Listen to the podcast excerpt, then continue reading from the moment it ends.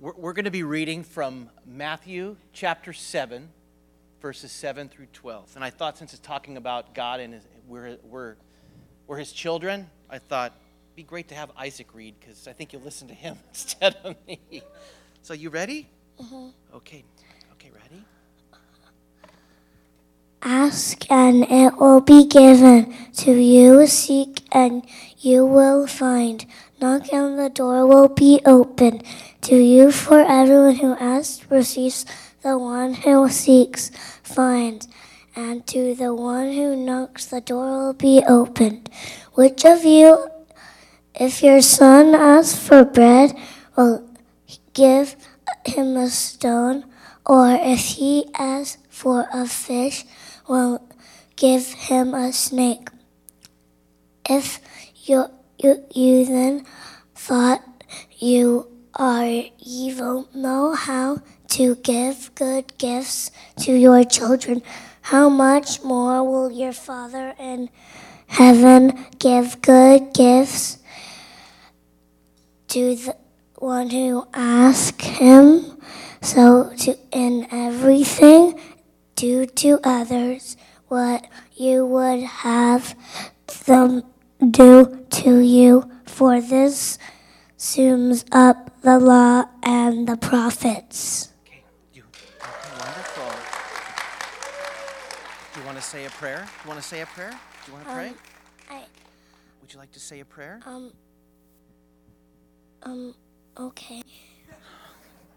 Say, dear Jesus, dear Jesus, thank you for this day. Thank you for this day. And that we get to hear from your word. And that we get to hear from your word. And that you're our good Father. And that you're our good Father. And you give us good gifts. And you give us good gifts. Amen. Amen. Okay. Thank you, buddy. Okay. All right, you get to go to Powerhouse. Who's my boy? Ah.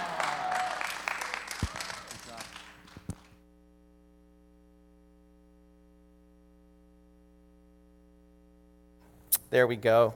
Hey, good morning, Fremont Community Church. How are we? It's been a while. Um, it's been kind of an interesting weekend.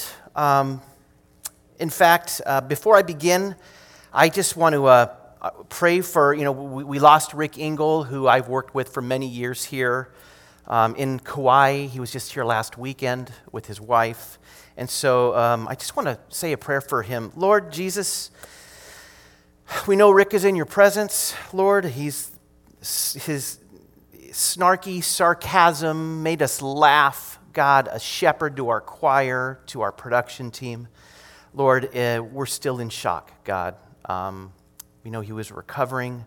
We know he had some health issues, um, that you answered our prayers, God. But then ultimately you took him home. And so, God, be with Judy. Thank you that, that Jay Park is there, God, who knows what it's like to lose someone. Lord, I'm just amazed how the body of Christ kicks in, Lord, and how he knows how to exactly how to comfort Judy right now. Um, and, Lord, be with the kids. Be with Lexi and with Andy and Thad, Lord, and their families as they're making their way to go be with Judy, God. Um, there's just there's no words to describe death, Lord. It, it it's... I don't understand it, God, but we know you conquered death, and we know that Rick is in your presence, Lord. And so those of us that are left here feeling orphaned because of the care and the love that he gave, God, we just, um, his presence is here with us, God. His thumbprint is on this church, God. And so we honor him. It's so great to have the choir sing today, Lord, as he's smiling, I'm sure.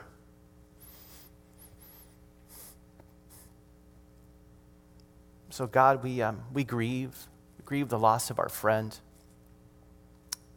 We grieve the loss of our friend, God. So hold Judy and the kids tight, and the grandkids who are gonna who are trying to make sense of this news, Jesus. So, Holy Spirit, we give you this this this morning, Lord. We, we're not promised tomorrow. We're not promised tomorrow. And so, God, we want to give you our whole heart today, Jesus. We want to take steps towards you because you are good, good. Good Father. Help us to trust that, God. Those of us on a journey wondering if you're good, if we can be trusted. God, it's just a lifelong journey because many of us didn't have good examples for fathers, but you're our perfect Father, God. So we want to dive in today, God, and we just, we love you, Jesus. Amen. Yes, we're continuing our journey through the Sermon on the Mount. And the thread kind of throughout the Sermon on the Mount is this, that we are these kingdom people living here on earth. We are, as Pastor Eric says, we are apprenticing under Jesus. And I love that because Jesus' vision for his people is that we are bringing his kingdom to earth, to our neighborhoods, to our workplaces, to our everyday life. And this, he, and Jesus gives us kind of a picture what his kingdom looks like here on earth. Basically, to sum it up, it's love God and love people, right? That God wants us to love him with all of our guts. That means heart, soul, mind, and strength, with all of our chutzpah, if you will. And then we're to love our neighbor as ourself. And those are tall tasks to do because we don't love God with all who we are. I think we we withhold a little bit, and the same thing with, with our neighbor. We sure love ourselves. I you know I we love to take selfies. We love to announce to the world how amazing we are, and you know I get caught up in that too. But um, the whole law and prophets hinge on these two things, loving God and loving people. And Jesus is constantly telling that. And so we look at this passage that Isaac read. We get this picture and this beautiful metaphor. I love how Jesus uses analogy and pictures and metaphors to describe his mission. And it's, it's we're to approach God as vulnerable children. And that's hard to do sometimes. I like what Jeff Vanderstelt said. He's one of the pastors at this greenhouse church that we went to this past week in Pensacola, talking about microchurch and what God's doing, not in the masses, but in the small little pockets, how his kingdom is moving. And Jeff Vanderstelt said this, the best place to be is in the place of need. Man, need sounds pretty vulnerable. I don't want to be in need. But he suggests the best place to be is in this place of need. This is the posture that God desires for us, his children.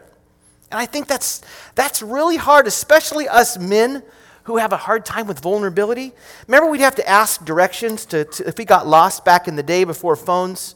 Remember, we'd have a map, and then, you know, the, our wives would say, you know, you're lost. No, I'm not. I'm not going to ask anybody. I'm I'm good. I'm going to, we get lost, but it's just, there's something vulnerable about asking for stuff and being needy. But I think God is attracted to neediness, right? Jesus made a beeline for those people in need.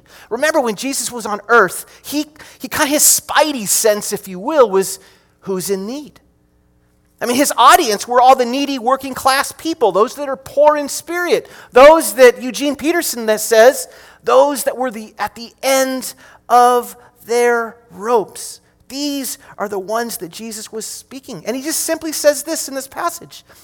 Ask, and you'll receive. Seek, and you'll find.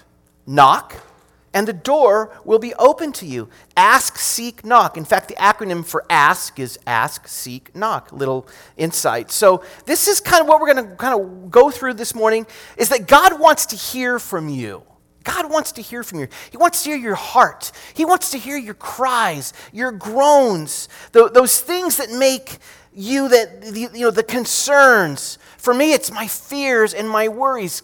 Sometimes I, I just shape my worries into prayer. Lord, keep Grace safe as she's driving, as she's going to a concert in San Francisco, as she drives in downtown S F. Or help her find a man that, that, that is going to have a heart for you and, and my other kids as they navigate high school and preschool and, and all this world that's so dark. I just feel like it's God wants to hear those things from us. Because I think that we have a God who listens to our cries and prayers. A God who listens. And we're going to have an experience at the end of this uh, end of this message of this picture that God gave me when I was on staff for Young Life, when I was in my twenties, about this woman who was ninety years old, and she came to the Young Life staff, and, and she just, you get, you're around her, and you just sense the presence of Jesus. And she gave me this image that has stuck with me all these years, and I'm going to save that for the end just as a little treat. But really, asking is a big deal. I'm going to talk about that in a second because I have kids and they ask for stuff. And seeking, then Jesus kind of ups the ante. Seeking is actually being active and going to do something. And then knocking, that's knock, knock, knocking on heaven's door, right? I think of that song. I'm like, we're going to talk a little bit about that, but we get we get to move towards God. We get to boldly approach his throne. Because when we seek God, we find him. I love what the prophet Jeremiah says in twenty-nine thirteen. He says, God says, if you want to find me, you have to seek me with all of your heart. I like what the Message says. This is, this is awesome. When you come searching for me, you'll find me. When you get serious about finding me, and you want it more than anything else, I'll make sure you won't be disappointed. If you want it more than anything else. You see, God wants to be pursued. Just like your wife wants to be pursued. Just like your children wants to be pursued. Just like your granddaughters and your grandsons and your kids, your daughters, right? You seek. Like oftentimes in N B A, I love to watch the N B A right now. I know baseball season's coming and I'll get on that. I can't wait. But I love how when when um, a player bounces a ball or does a no-look pass and he goes like this. Like, I saw you. I saw you. You know, they do that to the crowd. It's like, oh my gosh, I love it. He was seeking the pass. But I, I get that picture of just, they're seeking their their their teammates, you know, and it's it's it's blows me away. So this metaphor of knock and the door will be opened. True story, I'm an introvert. Lately, people are knocking at my door. I've had three or four solar companies. Um, I've had, you know, some solicitors. And I'm that guy that's like, I hide. Okay, you hear the knock, because I know if I open the door, I'm in trouble. I'm going to give out my cell phone number. Christy goes, Doug, you should never answer the door. Because I see these lives. I see these vulnerable kids that are trying to make a living, and they're trying to connect. It's super vulnerable for them. And I get in on that, and I'm like, so I've got like, these two guys are texting me about, oh, well, are you going to do solar? And then I talk to my father-in-law, who's wise about what he did for solar. And so I'm just kind of like, every time I open the door, I get in trouble. It's it's like this physical thing, and then I get this, okay, this, this person's really persistent. They're not going to give up. Um, you know, five months ago, I was served, actually. It was really weird. Grace had gotten into a car wreck. It was a fender bender. The woman was kind of suing us. It was her business car. And this was years ago when she first started driving, and I had thought that, that farmers had taken care of it, and they were. But she was knocking. She was knocking. I peeked. And I'm like, who is this person? She saw me peek, and they started knocking on the window. Knocking on the window! And I'm like, yes, you've been served. Just like you. I'm like, oh! You know, she and she took off. Didn't even say hi. Just she was persistent, right? And you get the parable of the persistent widow, one of the best stories in the Bible, about this woman who's badgering this judge, you know, beating him black and blue. And, and she says, hey, grant justice for my adversary. And because this judge was like, okay, leave me alone, I'm going to do this, God's like, hey, I'm not like that judge. It's so much more. And so this ask, seek, and knock is a beautiful relationship that's forged in this intimacy. It's this vulnerability. It's the beauty of relationship. It's this childlike trust that we are moving towards God the Father and his heart.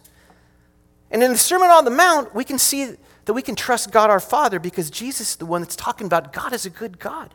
You don't have to worry. Why do you worry about what you eat, and what you drink, and what you wear? God's got it. Stop worrying. Stop judging. God knows what he's doing. You know, like a loving father, he knows what his children need before they ask. Right? Why do I have to ask if God already knows everything? Well, because he wants us to ask, and I'm going to talk about that a little bit more. So the ingredients of prayer is ask, seek, knock. That's kind of the ingredients. It's it's it's a constant practice. When people say, how is your prayer life? I'm like, oh, you know, I always feel like, well, it's I probably don't pray enough. But sometimes I think breathing and eating and groaning is all that asking and seeking and knocking that God sees because it's relationship. Now, for those of you, who's who's a parent or grandparent in the room? Okay, yes. This is a great image that we get, is that, you know, these little humans, they ask for stuff. Okay, Isaac every morning comes up to my bed, no lie. Dad, I love you. No, he doesn't say that. Can I watch T V? Can I have a pancake? Hot chocolate? Can I have soda? Can I have? Can I have? Can I have? Or this one, can I have chicken nuggets for breakfast? Right? And I just feel like, sure. Or my fourteen-year-old, I, I sort of asked her, I was gonna, I'm not going to roast her, but this is what a teenager asks for. Ready for this? Dad, can I dye my hair red? When can I get a real phone? I'd like a real phone, not one that just texts. Hey, Dad, can I have this for my birthday? Fill in the blank. Dad, when can I start practicing driving? What kind of car should I get, Dad? I'm really curious. She's fourteen. Hey, Dad, can we have panda for dinner? Hey, Dad, when can I get a dog? You, you, I keep, you keep kind of putting it off. When can I have a dog? Or, Dad, this is my favorite. Can we go shopping today? Oh, no, right? Because kids ask for stuff all the time, you guys. It's constant. For Kayla, it's like blitzkrieg. I get in the car and I pick her up, and I know she's going to rattle off a menu of requests. Like, did mom, mom said I can get a haircut today, and I'm thinking about dying at this and that. And I'm like, I want to just stop the car and text Christy to go, what do I do? How do I deal with this, right? Like last month, she asked me, or two months ago, hey, Dad, when can you take me to Fresno? Because there was this guy at Hume Lake that she liked, and he lives in Fresno, and she mapped it out. Dad, it's only three and a half hours. You know, you don't even talk to him through text. Yeah, but well, I just want to get it kind of going. So it's like we are bombarded with the asks of our kids, and it, sometimes it gets exhausting, right? And this is the image that God gives us, because I can't give them everything. That wouldn't be good if Isaac lived on cake pops from Starbucks. He would love that, right? He knows he has to have an egg bite before he has the, the sugar. And I'm trying to train him, protein builds muscle.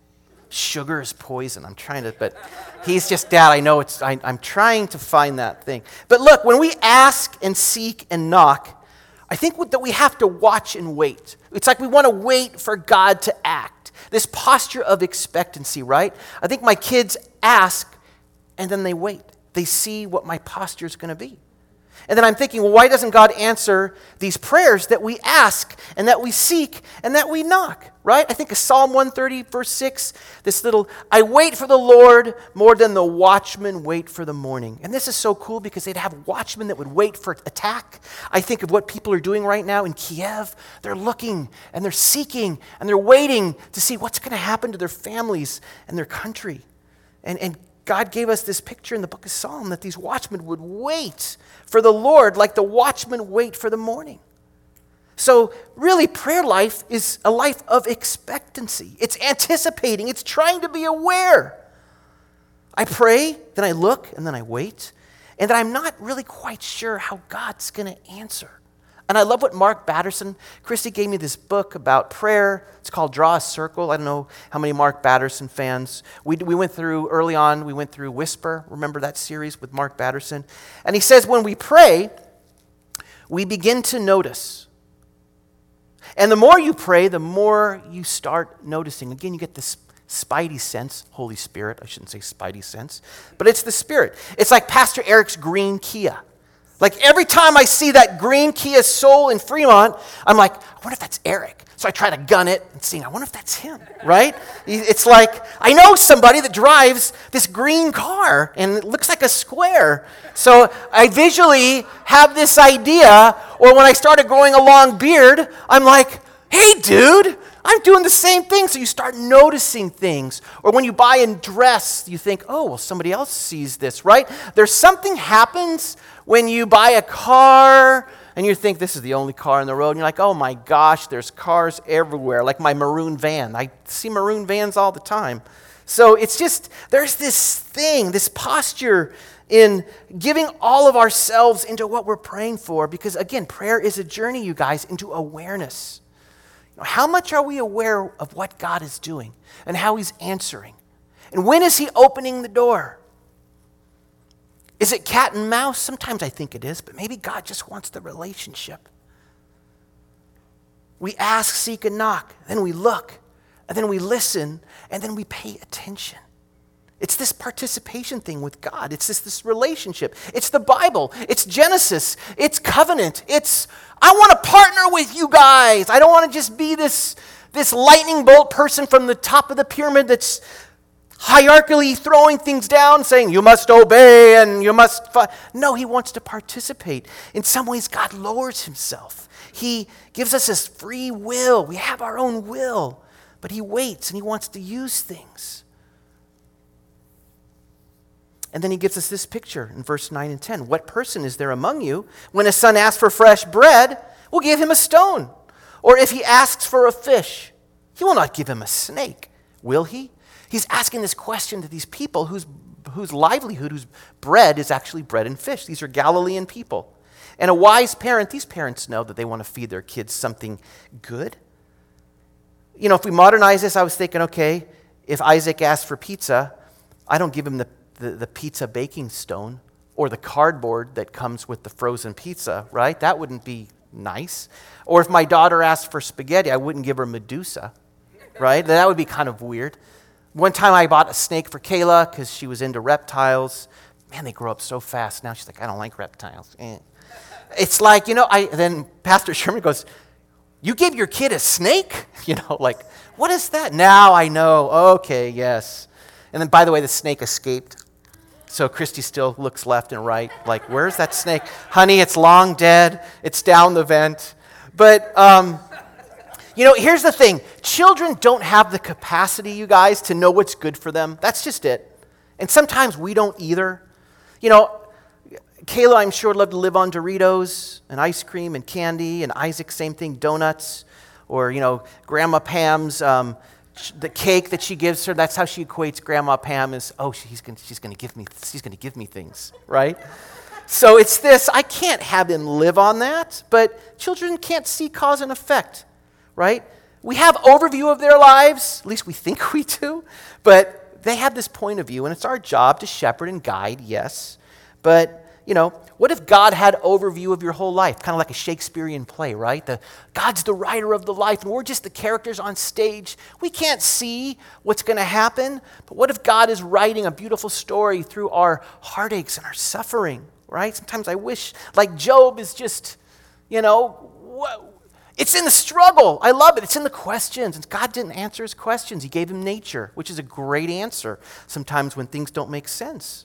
So it's this cause and effect, right? And then, you know, again, this tension, this toggle I feel is, well, God already knows what I need. So even before I ask, we talked about that a couple weeks ago. You know, why, why ask God, again, if he knows what our needs are? But again, it's in the asking and the seeking and the knocking that he wants a relationship. When my kids pour out their hearts to me, you guys, it connects me to them. It's the weirdest thing. Kayla's a little harder because she's an introvert, and I'm trying to connect with her through music, but I hear her heart sometimes open up of, okay, what is it about this song? It seems super dark to me, but I'm like, hey, Grace didn't like that kind of music, but Kayla likes this music, so I'm trying to... My posture is to listen because I, I want to connect with them. When Isaac wants to draw with me or play catch with me, and I just want to sit and read a book. But I'm, I know that Isaac's just, maybe, we, you know, should I give him a, a sibling or something? Because he just, having kids so spaced out was not part of our plan, but they're like these only children. And so Christy and I are like, man, when we were kids, we had our brothers and sister, but literally they all want something different. But we love them. We love them, you know.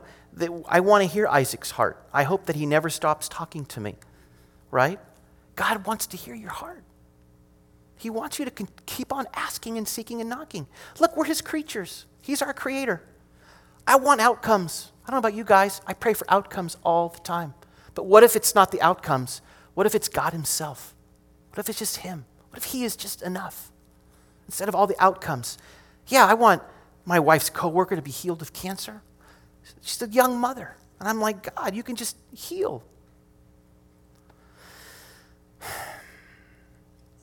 So like parenthood, I try to shape and guide my kids the best I can, but I'm a little bit compromised because I live in this fallen world.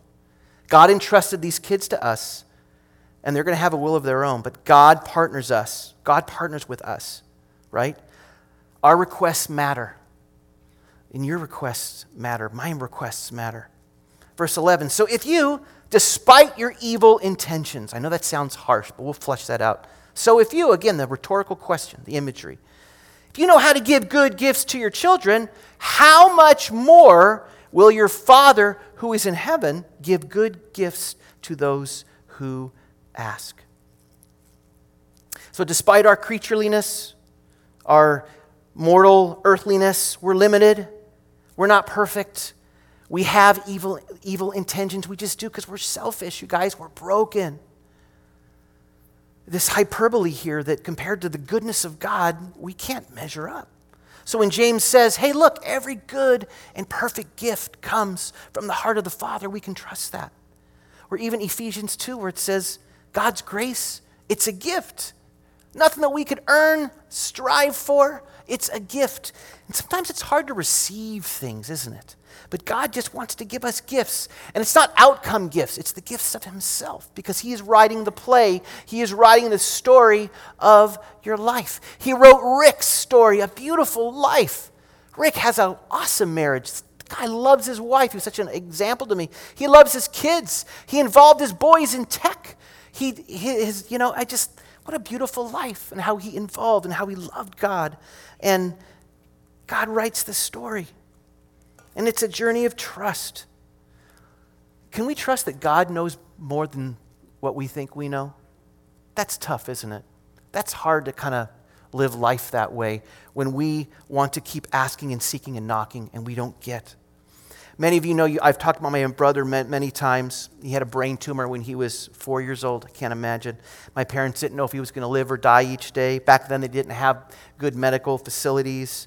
Um, he got received radiation, so he had this bald spot on the half the side of his head. He had the um, intellect of like a, a maybe a fourth or a fifth grader. Um, we lived in hospitals, really. And part of my childhood was just...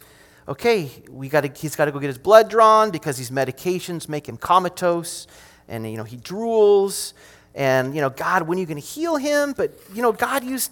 He lived forty years. He was only supposed to live five or six years, and I'm like, I don't know how good of a life he had, but we prayed, hoping for a miracle in his life, and it just never happened. And so I'm like, but that shaped me. That helped shape me see when I see a boy with autism or a boy in a wheelchair or a, a girl that can't really connect. God uses that as part of my story to, to, to welcome and see. You know, some of you are waiting for some miracles in the lives of your loved ones. Somebody that's in trouble or away from God or addicted.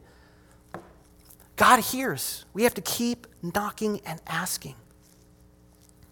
So let me kind of land the plane here. Let me just land the plane.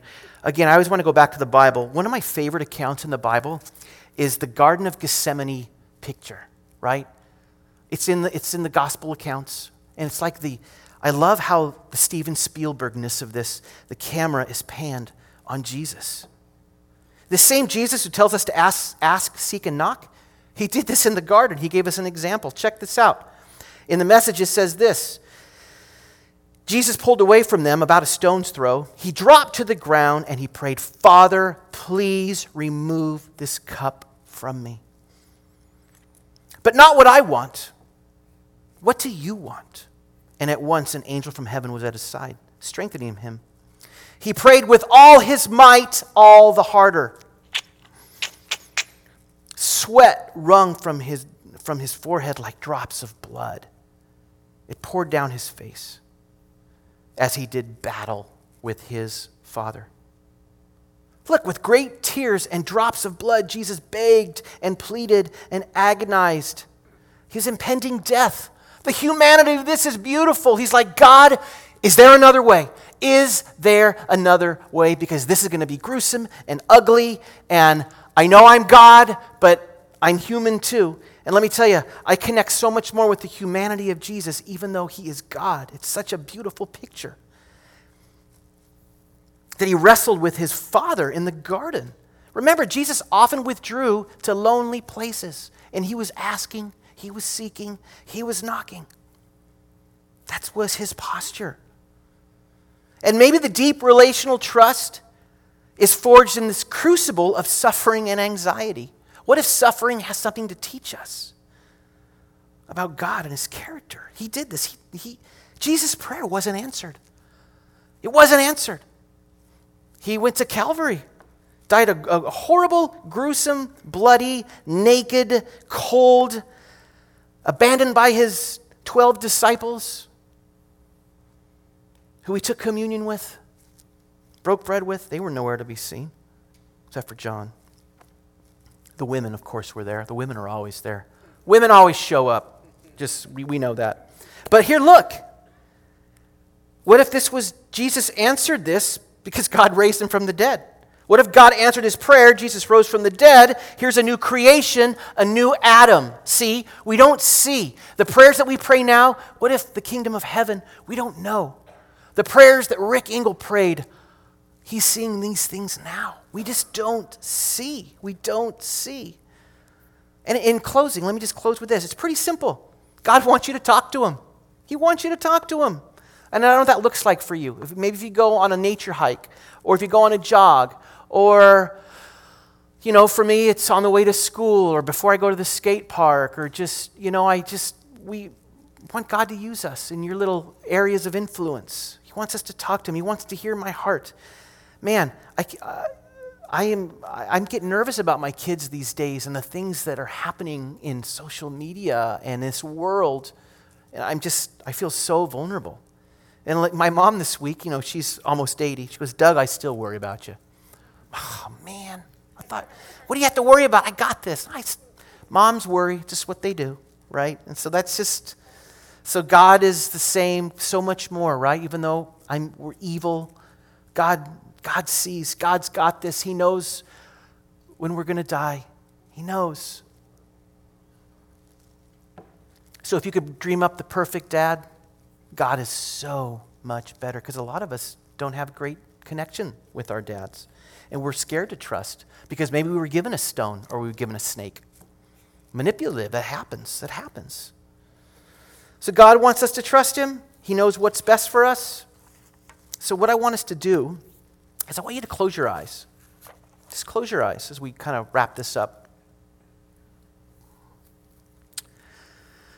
We have a Father who listens, who's impacted by our requests. Our request shifts his heart. I want you to picture this giant ear on the throne of God in heaven. This gigantic ear. This is what this woman gave me at ninety years old. And he's, this ear is leaning forward on this throne, on this beautiful emeralds, beautiful colors beaming from it, this gigantic ear. And he's nodding as he's listening, and he's listening to your cries, to your petitions, to your asks, to your knocks. And he's drawing close, this ear is drawing close. The seismic shifts on the earth by him listening to your requests, to that neighbor you're praying for, to that person that you're scared to reach out. Your requests might change the person, the destiny of that student, of that person, of that coworker. God is listening, and he's listening, and he's all ear. That's what we want. We want a husband who listens. We want a wife who listens. We want children who listen. We just want to be listening. God, you listen.